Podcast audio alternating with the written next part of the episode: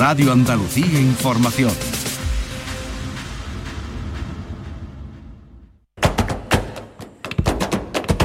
Portal Flamenco con Manuel Curao.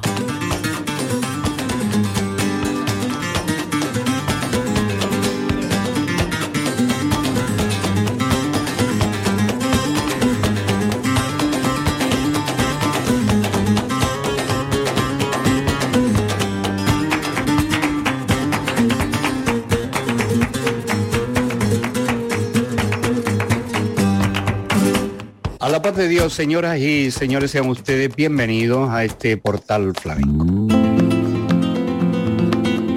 Hoy el programa lo vamos a dedicar a un joven guitarrista cordobés que le viene por la sangre la guitarra y que eh, con el compromiso de seguir en esa línea paterna, pues acaba de sacar un primer trabajo discográfico que ha sido presentado con todos los honores en Córdoba y que nosotros eh, vamos hoy a, repasar con él. Estoy hablando de Rafael Trenas Delgado, Rafael Trena hijo, hijo del gran guitarrista cordobés Rafael Trena eh, y además es un guitarrista que viene asentado en las bases más clásicas del flamenco, aunque ya hablaremos con él de sus estudios y de su forma de entender el estudio de la guitarra.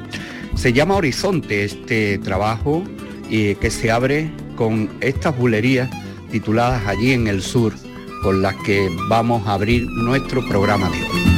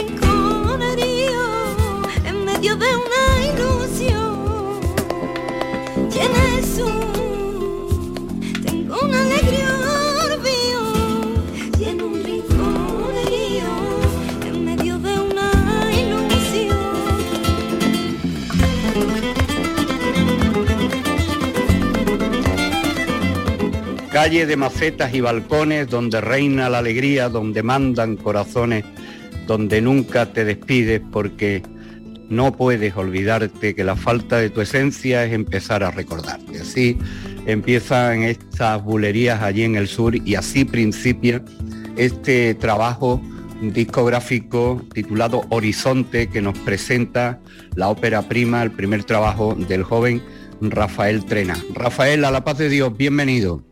Buenas, Manuel, muchas gracias. Bueno, Rafael Trena, cada vez que eh, tu nombre suena, pues lo primero que que viene a la memoria de uno es la presencia de tu padre, un magnífico guitarrista eh, que ha tocado a Córdoba y parte del extranjero y un gran especialista en el acompañamiento, no solamente al cante, sino también al baile durante tantísimos años, guitarrista fijo de, Inmaculada Aguilar y de otros tantos artistas de, Córdoba y de fuera de Córdoba.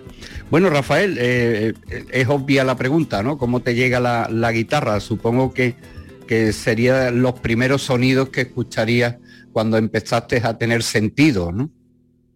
Pues la verdad que sí, ya por aquello entonces, eh, mi padre cuando venía de festivales de estos altas horas de, la madrugada, muchas veces venía y incluso por la mañana o esa misma noche tocaba un poquito la guitarra y estaba ya mi madre diciéndole que va a despertar el niño, que va a despertar el niño. Entonces siempre ese, ese sonido de, esa guitarra en casa siempre, siempre se ha escuchado.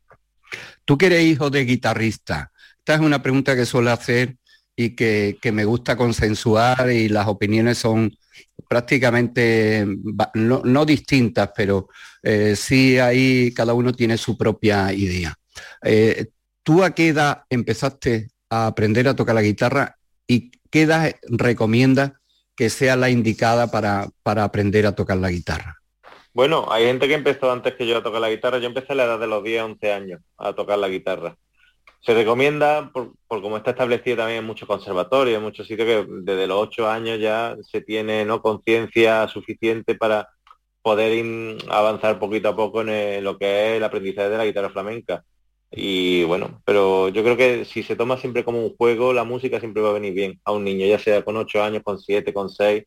Yo tengo un chiquitín ahora de 20 meses y yo simplemente le pongo música, jugamos con la música y yo creo que eso en parte también va a llegar a marcarle a él el día de mañana, ya sea flamenco, sea cualquier tipo de música. Yo creo que, está demostrado, sobre todo y con todo lo que hay de musicoterapia, del estudio de la música, que, es un factor fundamental en, los niños y en su desarrollo. O sea que yo creo que desde pequeñito, de alguna forma siempre se le puede acercar. ¿Será la tercera generación de los trenes guitarristas?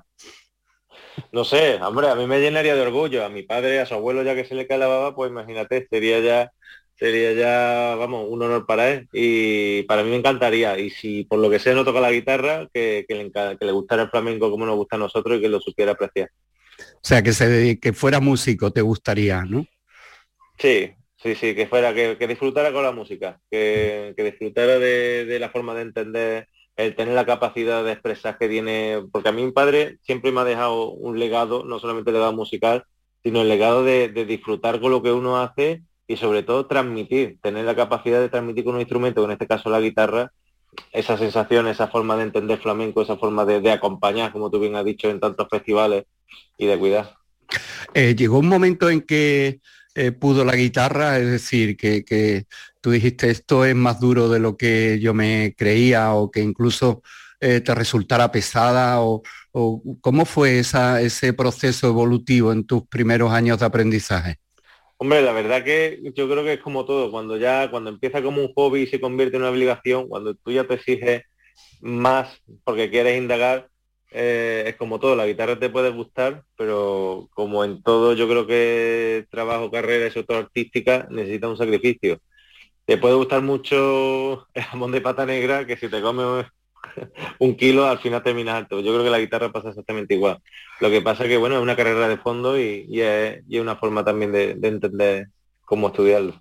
Bueno, hablaremos de, más cosas relacionadas con el aprendizaje, con tu relación con el conservatorio, con tu nuevo disco, que es lo que eh, nos importa en este caso.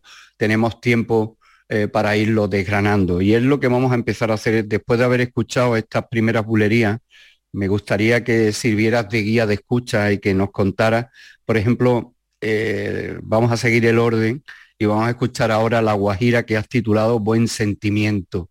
¿Qué es lo que has querido expresar aquí con esta guajira? Porque los temas son composiciones tuyas todos. Sí, exacto. Todos son composiciones menos una, que es la granaína de mi padre, que quería que estuviera ahí, que tiene un pequeño, una pequeña oración, pero es en esencia su granaína. Y con la Guajira realmente lo del buen sentimiento era pues transmitir por, yo muchas veces ese día a día que tenemos, ¿no? Ese buen feeling en nuestro día a día con nuestras amistades, con nuestra familia, con nuestros amigos, eh, esa forma de, sentir, ¿no? Todo el disco está un poco en base a, una experiencia vivida, a como si fuera la banda sonora de algún acontecimiento de, mi vida. Y entonces, pues cuando tengo ese buen sentimiento o esa apreciación de que algo va bien, para mí mi banda sonora puede ser como si fuera esa, esa guajira.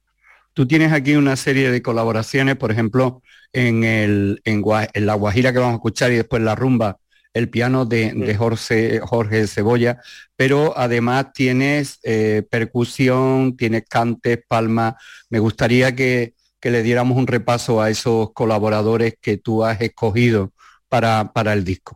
Pues la verdad que he tenido la suerte de, rodearme de, muy buenos artistas, eh, además que están ahora mismo en plena apogeo de, su carrera artística, como puede ser, por ejemplo, la percusión de Luis Dorado, eh, que suele ir ahora con mucho con Pedro Granaíno, y también con, este guitarrista cordobés también muy bueno, Antonio Patrocinio. Eh, después tenemos el bajo de Álvaro Llano, también que, bueno, Álvaro Llano ha trabajado para multitud de artistas de, todo tipo. Eh, tenemos el violín que va con María Pajé, como es David, David sí. Sara Corea también, que suele ir con esta gran bailadora, con María Corea, pedazo de voz. Tenemos la colaboración especial de, de Lía, de Amalia Barbero.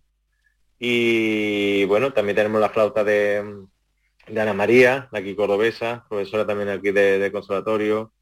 Tenemos la voz de Raúl Micó, eh, el único que no es de, Córdoba, pero eh, está, ha, estado grabando aquí en este disco, pedazo de, artista. Y bueno, aparte de que escribe, de que tiene libro de poesía, tiene una voz flamenquísima y encima además que abarca muchos tipos de, música. ¿Y qué más? Que no me deje a nadie más. Pues, eh, eh, tienes a Juan Antonio Sánchez de la Torre, que es el piano en el zapateado, ¿verdad? Y... Sí, exacto, pedazo de pianista también cordobés, que trabaja, ha estado trabajando hace recientemente con Antonio Rodríguez, lo pudimos ver también en Córdoba. Y, un pues, cuarteto de cuerda del grupo Euterpe, ¿no? Euterpe, también cordobés por si acaso no ha quedado claro y para que nadie se enfade. Juan Antonio Sánchez de la Torre, Jorge Cebolla, ambos eh, al piano, la percusión de Luis Dorado, Raúl Micó y Sara Corea en cantes y palmas, David Moñiz en el violín, el bajo de Álvaro Llano, con trabajo de Juan Mi Guzmán, Alfredo Catalán eh, y el grupo Euterpe en, en cuerda y, la Casa Azul de la que hablaremos ahora. Pero vamos a escuchar antes, Rafael, con tu permiso, La Guajira, el buen sentimiento.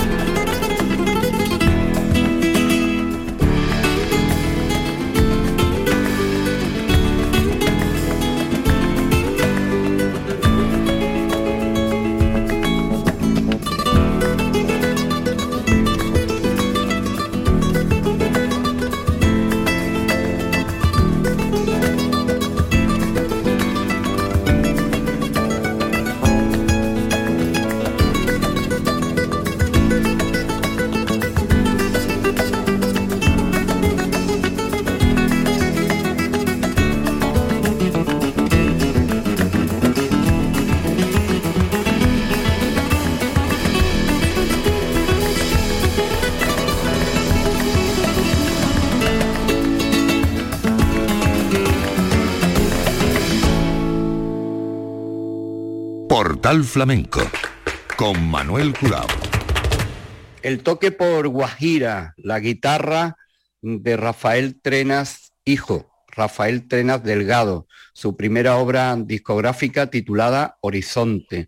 Y nos quedan algunos datos eh, que eh, matizar y sobre todo detallar del disco. Y, te pregunto, ¿qué es la Casa Azul, Rafael?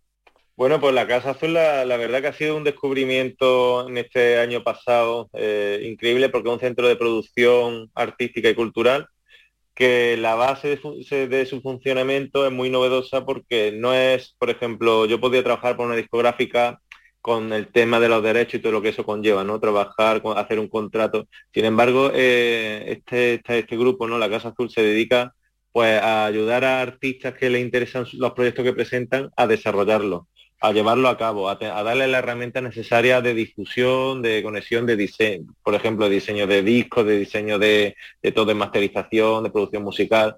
Entonces, eh, es un sitio muy diferente a lo que hasta hoy se ha, venido haciendo, que te da la posibilidad de, crear y de trabajar desde un punto de vista mucho más tranquilo, mucho más eh, con capacidad de desarrollo de, por ejemplo, si necesita un músico de Francia en batería, se encargan, tienen allí, vienen allí y tienen su, su centro donde además eh, se puede hacer vida allí, su propio estudio dentro. Y bueno, apuestan mucho y dan las posibilidades a, artistas que, que presentan un proyecto que a ellos les interesa. Entonces, para mí es un descubrimiento total. O sea que es una producción al completo, es decir, desde la idea, desarrollo de la misma, grabación eh, y, producción externa, se puede decir, ¿no? Para, para conseguir la grabación, ¿no? Pues. Eh, eh, exacto. Pues, exacto, correcto. Desde aquí felicitamos a la Casa Azul y le agradezco también el detalle de habernos enviado el disco con, una presentación en un sobre azul, ¿no? que, entendí que por eso era azul, porque el, centro de creación y producción se llama así, la Casa Azul, y nos alegra. Em, Rafael, el, disco fue presentado en su día en el Teatro Góngora de, Córdoba, lleno. Eh, cuéntanos cómo fue ese debut con picadores utilizando el símil taurino.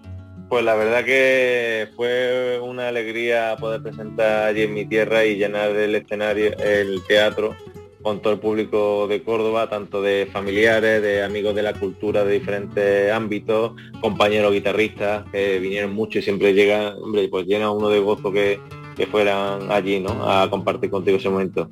La verdad que, bueno, eh, salió yo creo que bastante bien porque no nos dejaban irnos después con los aplausos, pero sobre todo yo me quedo con la, cosa, con el feeling de, vernos tocando allí, de disfrutar y yo creo que de tener esa capacidad de transmitir y, de que la gente lo, recibiera así. Rafael, ahora vamos a escuchar esa granaína eh, que tú has trincado de, tu padre, la has echado mano, la, has mangado, ¿no? Como decía eh, Paco, de, algunas variaciones. Eh, eh, esa es la herencia, esa es la herencia que, me está dando mi padre, así que cuidarla. ¿Qué tiene de especial esta granaína desde el punto de vista de la ejecución, de los mecanismos, de la propia armonía, de, de, las variaciones? Bueno, técnicamente, haciendo alusión a la parte técnica, mi padre siempre ha sido un guitarrista que se le ha dado muy bien y yo creo que es característico por su trémulo el trémulo que, hace la guitarra y la dulzura que, con eso conlleva. Aparte la, la es un toque muy sentimental que siempre mi padre lo ha llevado, la granadina y la taranta, ¿no? Han sido dos toques que siempre mi padre ha tenido como solo de guitarra. Y, es como si fuera pues, el estandarte suyo, que lo llevo yo como mío, como parte de mi legado musical y de la herencia que mi padre me ha dejado. Entonces para mí poder eh, llevar ese legado y que perdure en el tiempo es fundamental. ¿no? Y es una forma pues también de homenajear cada vez que lo toco a mi padre.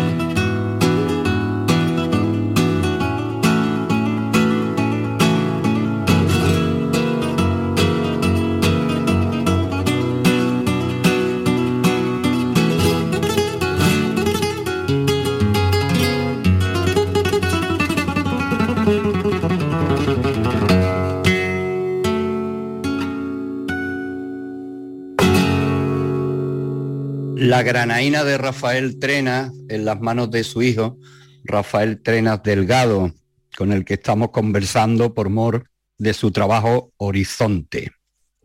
El juego que haces de, palabra con el horizonte eh, viene muy bien a, la filosofía ¿no? que le vas aplicando a, cada, a cada uno de los toques y sobre todo a lo que tú llamas el proyecto Horizonte. ¿no? Sí, bueno, la verdad que, que está Horizonte en sí eh, el camino que se, se plantea para, este nuevo disco que en el cual aparezco en esta ocasión como compositor y solista, cuando siempre he estado haciendo arreglos musicales o acompañando a cantadores y bueno, pues es una, es una meta que, uno se marca, un camino nuevo por explorar, donde aprender, donde compartir también con los demás, pues esa forma nueva que tengo de, transmitir lo que quiero decir con la guitarra.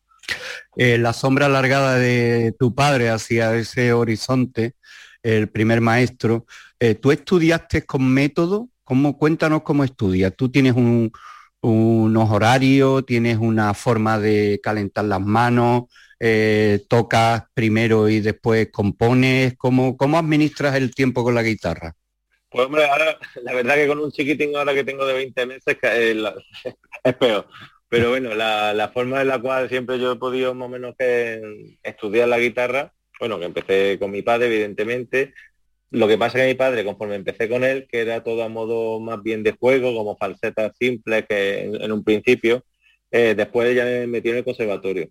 Allí, eh, entonces me dijo, tú quieres tocar, yo te voy a enseñar a ti, pero tú te apuntas al conservatorio que el día de mañana tengas tu título y por todo como está hoy en día, ¿no?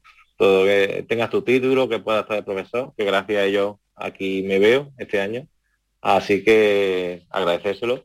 Y después a la hora de, afrontar lo que es el ejercicio de la guitarra, siempre viene un calentamiento, tocar flojo, yo soy de los que tocan muchas veces con espuma ¿no? Sobre todo por el tema de, no molestar y calentante las manos y después ya voy desarrollando pues el toque ya más, más técnico, más buscando el sonido, más buscando ese mecanismo que ayude en la dinámica propia de la guitarra y bueno, a base de repetición estudio y a la hora de componer, como me ha preguntado, pues muchas veces eh, la composición o es una idea que tú tienes en la mente y vas buscando la armonía propia de la guitarra o incluso muchas veces por una propia equivocación o una propia improvisación sale un tono, un camino ¿no? que, te cita a seguir buscando por ahí o te cita a intentar experimentar algo por, por esa parte. ¿no? ¿Vas escribiendo o vas grabando y después escribes? Yo grabo y después escribo. Escribir es que es muy pesado. Escribir, como tengo que ponerte a escribir todo, sobre todo cuando tiene toques así que son muy laboriosos, que tienen muchas notas, que tienen arpegios mezclados con complicado, es muy difícil eh, escribir. Yo lo grabo siempre todo, comparo y muchas veces que también la sensación, todo se puede escribir, pero la dinámica o la forma de, transmitir ciertas cosas es más complicado. Entonces prefiero grabarlo primero. ¿Cómo te sientes eh, como profesor del conservatorio? Hombre, pues la verdad que, genial, es como un, objetivo alcanzado porque mi padre desde siempre me ha, transmitido el amor por la docencia. Yo con, con 13, 14 años, yo ya estaba con mi padre en aquella peña que era el Baljarote aquí en Córdoba, ayudándole con niños que eran más pequeños que yo a enseñarle la falseta a la mujer que él a mí me había enseñado. Entonces, como hacía, por ejemplo, merengue de Córdoba con mi padre, pues igual, y entonces el amor por la docencia de tan pequeño, de ser algo tan familiar, la verdad que, a mí me llena y me, me, enorgullece, la verdad. Rafael, ¿cómo se vivió o cómo viviste tú o qué queda ahora mismo de la, la desgraciada, el desgraciado lance que vivieron el niño de Pura y Manolo Franco en el conservatorio? Hombre, pues la verdad, lo estuve hablando con ellos, sobre todo con Manolo Franco, con niño Pura no tuve oportunidad, y, la verdad es que esa situación eh, fue bastante lamentable. Lamentable en el aspecto de que muchas veces a lo mejor mm, no somos números, somos personas y sobre todo eh, cuando una persona ha estado tantos, tantos años trabajando, pues el hecho de que lo descataloguen de esa forma, ¿no? Así a de pronto creo que no tiene razón. Creo que no que ahora, por ejemplo, en ese momento pidieran otra cosa, pues bueno, a partir de aquí Sí, pero la verdad que fue un, algo triste, sobre todo porque, bueno, teníamos a, dos pedazos de figura eh, enormes en el conservatorio y hubo un momento en el cual se, de pronto desaparecieron, aunque ahora ha vuelto Manolo Franco. No, no estoy seguro si está niño de, pura... Todavía no, lo tiene pendiente. Pues tenemos la suerte de tener, y es que eso es un trocito de historia. Tenemos a Manolo Franco, que te dé clase Manolo Franco, es un trozo de historia. Yo no entiendo cómo se puede eso saltar por encima, ¿no? Y, tener que poner en una posición tan triste, ¿no? Eh, al flamenco en el conservatorio.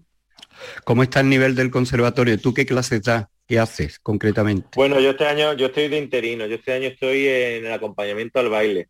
Eh, este año cogí acompañamiento al baile porque creíamos que teníamos oposición este año para poder opositar, pero al final han cancelado creo que entonces, pues, pues bueno, estamos en el, yo estoy este año en el Conservatorio eh, Pepa Flores de Málaga, aquí en, hmm. en Málaga Capital. Y bueno, otro año hemos estado en el Siria, eh, Conservatorio Profesional de Córdoba, y es verdad que en Córdoba, pues bueno, Córdoba es cuna de la guitarra flamenca. Hay una cantidad de, guitarristas y de afición que está por encima de la media de muchos lugares, ¿no? De, Andalucía. Sobre todo si destaca algo Córdoba es por la guitarra. Y la verdad que bueno, que hay mucha afición y mucha demanda.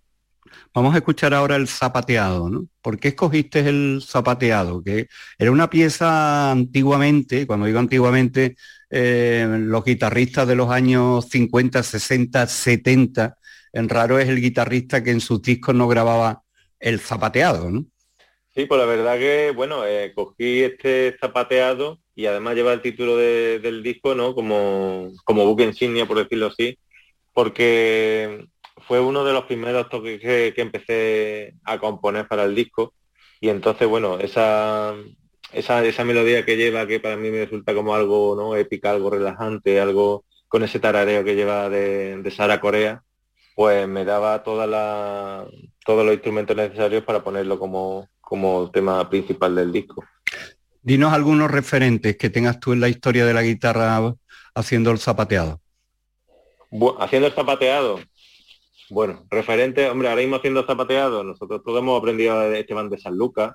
Esteban de San Lucas me encantaba un montón, eh, creo que fue perfil flamenco, Mario Escudero, eh, es que bueno, Pago de Lucía, el zapateado de Pago de Lucía, que también es en el conservatorio. La verdad que una hora, Vicente Amigo también, zapateado que tiene Vicente Amigo con su sello inconfundible. Mm, y son todos diferentes, o sea, cada, cada zapateado es un, mundo diferente de cada uno de, de esos guitarristas nombrados. Pues este es el tuyo, Horizonte, con Rafael Trenal.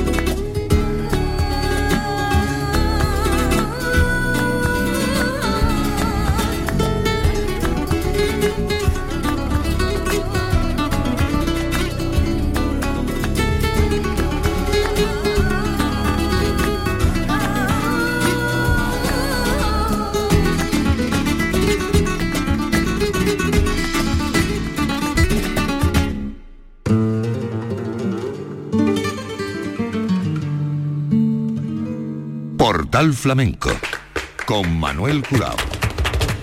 Rafael, repasando tú, tú eres muy joven, eh, ya te hemos situado, estás como interino, pero eh, con el, eh, la espera de, esa plaza en el conservatorio, del conservatorio de, de Córdoba, llegas, sales y estás dando clases en Málaga ahora mismo, pero a partir de la guitarra de tu padre, que fueron los principios, Em, después pasaste por la Fundación Cristina Jeren y ganaste un premio en la Fundación Cristina Jeren. Eh, cuéntanos cómo fue tu experiencia. Sí, bueno, no llegué, no llegué a pasar por la fundación, a estudiar dentro de la fundación, me hubiera gustado en esa época por todos los grandes artistas y guitarristas que estaban y cantadores que estaban allí. Pero sí es verdad que gané el primer premio de la fundación, estuve, estaba creo que de, de jurado, entonces estaba Paco Taranto, estaba también eh, en Pedro Sierra, de jurado creo que era, y no sé qué más, bueno, eh, fue, fue allá, tendría creo que 18, 19 años, y fue concurso de acompañamiento al cante y al baile. La verdad que fue, un momento muy especial, fue mi primer premio del mundo de la guitarra y la verdad que lo disfruté mucho. Eh, Rafael, cuando tú le metes mano a, un, a un tema, tú piensas en el cante, quiero decirte, porque hay muchos guitarristas eh, que manifiestan que es fundamental la guitarra flamenca ser aficionado al cante. Hay otros que son muy aficionados al baile o que se especializan en el, toque del baile, pero hay una generación a la que tú perteneces y los más jóvenes que lo que quieren ser es solista. Eh, casi sin importarle otra historia de la guitarra. ¿Tú cómo valoras eso? Bueno, yo me he criado siempre acompañando. El corpus de siempre de mi, de mi labor como guitarrista ha sido acompañando en festivales, en Peña Flamenca, en tertulia. Entonces yo la forma que tengo de, entender la música acompañando. Para mí el cante es fundamental. Es más, yo en mis composiciones del disco, si soy capaz de tararearla y que la persona se recuerde, ¿no? que recuerde esa melodía tarareándola, que la cante, que sea cantable, para mí tiene que ser fundamental hay una, una, serie de, grandes guitarristas y de que bueno que tiene una composición que es muy técnica o que, persiguen otro objetivo pero a mí por ejemplo tiene que ser que sea cantable que se pueda que se pueda cantar no porque es lo que yo creo que ayuda a recordarla. Eh, pero te cantiñea sí. Me cantiñeo pero no en público nunca en público. Mi alegría de Córdoba me cantiña pero bueno, échate menos cuando llegue el mes de mayo los patios de, Córdoba? Hombre, hombre, Córdoba. Córdoba y su mes de mayo, que desde el día 1 hasta el día 30 puede estar todos los días haciendo en la calle, viviendo la calle, viviendo la, festividad, que si patios, que si cruces, que si feria de Córdoba, que si romería, y quieras que no, pues siempre también está el ambiente flamenco en todos esos lugares. Así que yo estoy deseando que llegue mayo y poder, aunque sea, vivirlo un poquito. Te, pregunto esto porque tienes aquí unos tangos de la Riate, ¿no? Donde haces referencia al color y a muchas flores, ¿no? Y por eso te he preguntado. Hombre, es que Córdoba y las flores, Córdoba y los patios, eso van de la mano. Así que en, parte esas letras que, escribí, que son mías, pues van siempre en relación al tema del disco. Y en este caso, para mí Flores es mayo y es Córdoba. Los tangos de la Riate con Rafael Trena.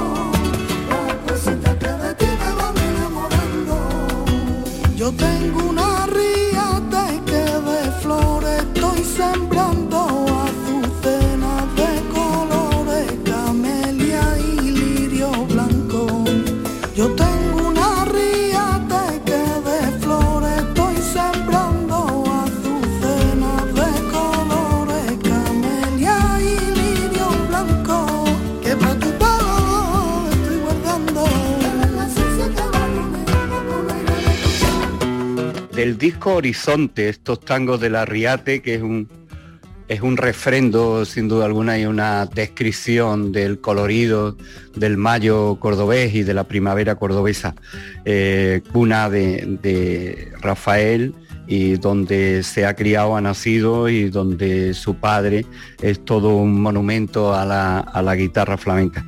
Eh, me he reído mucho porque tu padre tiene mucha gracia, ¿no? Cuando el tiempo en que estuvo de, profesor en, la cárcel y hay que ver llamándome Trena y soy profesor y gracias a él eh, hicimos, lo cuento, retransmitimos en directo el concurso que se hacía en la antigua prisión de Córdoba. Y, él era el guitarrista oficial y había una gente cantando maravillosa claro, eh, eh, andar por allí, el que andaba bien y sabía por dónde se podía uno meter y por no, íbamos de, la mano de, tu padre, que por cierto aquel primer concurso lo ganó Antoñito, Antoñito Agujeta, el hijo de, Manuel Agujeta, que ya me lo había advertido eh, Rafael. Verá cuando escuché al niño de Agujeta. Vamos. Y José Serrano Campos también, gran. También. sí, señor. Y un hermano del Pele también eh, cantó, en fin, que había allí un, buen plantel y tu padre era el maestro de, ceremonia. Vieja taberna, las tabernas de Córdoba también eh, tienen un significado enorme para, el flamenco. De hecho, hay una ruta ¿no? de, de las tabernas de Córdoba y el, y el flamenco. Exacto, la ruta de las tabernas que se hace todos los años aquí en Córdoba por la Asociación de Artistas Flamencos. La verdad que se disfruta muchísimo porque es como recordar ¿no? la, las tabernas antiguas y, su, y la vivencia que había con el flamenco. Aparte de las tabernas, algo siempre similar, cuando hablo de vieja taberna, a las peñas, las tertulias, a esa convivencia, eh, casi siempre cerca de una barra o cerca de, de que se hacía con, y se sigue haciendo con el flamenco. Hace eh, en el concierto hice referencia, por ejemplo, a un sitio donde actualmente se sigue haciendo ese, ese, modo de velo de vida, como es la, taberna de la Fuenseca, porque de la cual fui de la directiva también flamenca, ya no, ya me salí, pero es verdad que se, era una convivencia en torno a una barra de una taberna del 1800 y nada más que iban artistas, había cante, había guitarra y se sigue y se sigue a día de hoy con ellos. Así que era una forma de, hacerle ese pequeño homenaje. Pues aquí está, Vieja Taberna, el toque por soleá de Rafael Trena.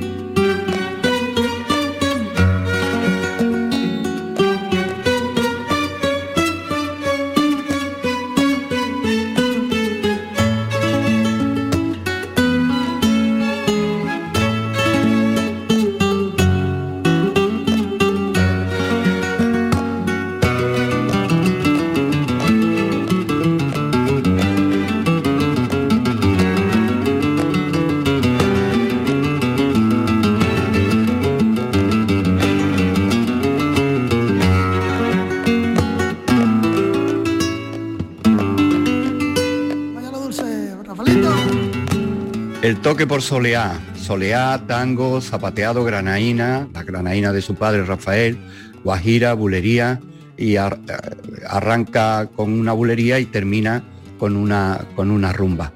Eh, ¿Cuál es tu toque favorito, Rafael? Pues la verdad que no sé. no, no tengo, no te podría decir, me encuentro más cómodo por... Hombre, siendo de Córdoba, la verdad que la soleá, sobre todo, yo creo que sería más que más que de composición de acompañar. Tocas por soleá y soleá de Córdoba, esa soleá para que, que aquí defendía el Seneca o Antonio Patrocinio, padre, o Rafael Ordóñez, o todos estos cantadores del campo, la verdad que, es, que eran santo y seña de este estilo, la verdad que, que, se disfrutan mucho. El Solea de Córdoba, Solea Paraíta, toca ca- acompañamiento al cante sería para mí uno de, de mis momentos más especiales. ¿Eres de usar la cejilla o te gusta transportar lo- los tonos? Pues por la costumbre de acompañamiento al cante, eh, estoy más acostumbrado a utilizar la cejilla. Estoy más acostumbrado a utilizar la cejilla por, por la, la exigencia o las necesidades del cantado. Entonces, y después ya en el tema de la composición, sí estoy prescindiendo más de ella para poder realizar algún tipo de toque. Pero fundamentalmente he sido de utilizarla. ¿Con qué guitarra empezaste a tocar? Pues empecé a tocar con una guitarra de Juan Montero, de mi padre, de cuando era joven, y te- he terminado ahora tocando una de, José- de- de José Rodríguez, de, que, se, que fue ya la guitarra que yo me pude comprar, y, y, mi y es mi guitarra de, a día de hoy. ¿Hay en, en casa buena colección de guitarras, Rafael? Sí, sí, sí, la verdad que sí. Y no somos, no somos personas de que hay gente que le gusta coleccionar guitarras, comprarlas para tener un. Nosotros, nosotros no, no- las guitarras nos van encontrando a nosotros. Nosotros no vamos a comprar una guitarra y decimos, no, al final hay un luthier siempre que dice, mira, pues esta guitarra, o mira, o por ejemplo, la última, la última guitarra que, que adquirí, que, que fue porque me dieron una madera de- del 1800, se la llevé a este luthier, a José Rodríguez, hizo una guitarra que era increíble y además el primero en probarla, curiosamente, fue mi padre que pasó por allí. Entonces dije yo, eh, eh, digo, esto son muchas casualidades. Yo le doy las maderas, mi padre el primero en probarla y ya tuve que comprarla, pero ha sido la, la última. Eh, para los guitarristas que te estén escuchando, ¿cuerdas que usas? ¿Tienes algún, algún modelo, marca, las combinas? ¿Qué cuerdas usas, Rafael? Pues de- depende mucho de la guitarra. Yo, por ejemplo, que toco mucho con Palo Santo, pues yo he utilizado las Noblock, la de Noblock de media tensión y después la- las Savares Alliance, que, que me gustan bastante. Pues en- entre esos dos juegos normalmente utilizo. Y después si tengo alguna guitarra, por ejemplo en el conservatorio, que, que, que no quiero tampoco, que quiero que dure la cuerda, pues siempre he utilizado Dario, que son las que más te pueden durar, ¿no? De forma de video Pues Rafael, muchísimas gracias por estar con nosotros. Abrimos la, la puerta a la rumba para despedirnos y ver este horizonte que nos has planteado. Da un abrazo fuerte a, a tu padre y te deseamos lo mejor. Muchísimas gracias, Rafael. Muchísimas gracias a ti, Manuel. Un abrazo enorme.